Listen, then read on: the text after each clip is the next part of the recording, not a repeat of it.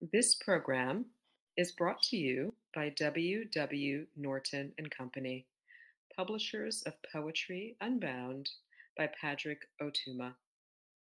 Now in paperback and featuring immersive reflections on 50 powerful poems. This is Jacqueline Woodson reading Absolute. The summer I was 10, a teenager named Kim butterflied my hair, cornrows curling into braids behind each ear. Everybody's wearing this style now, Kim said. Who could try to tell me I wasn't beautiful?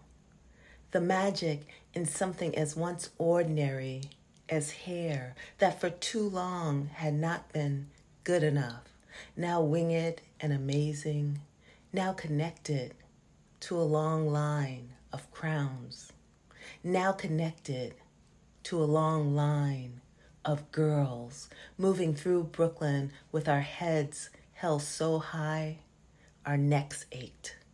You must know this too.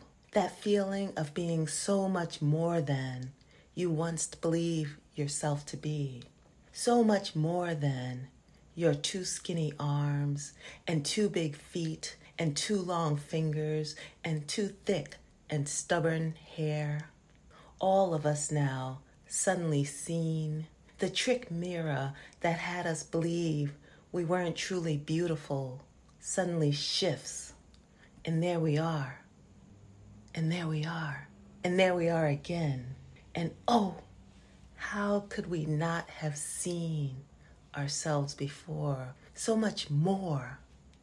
We are so much more.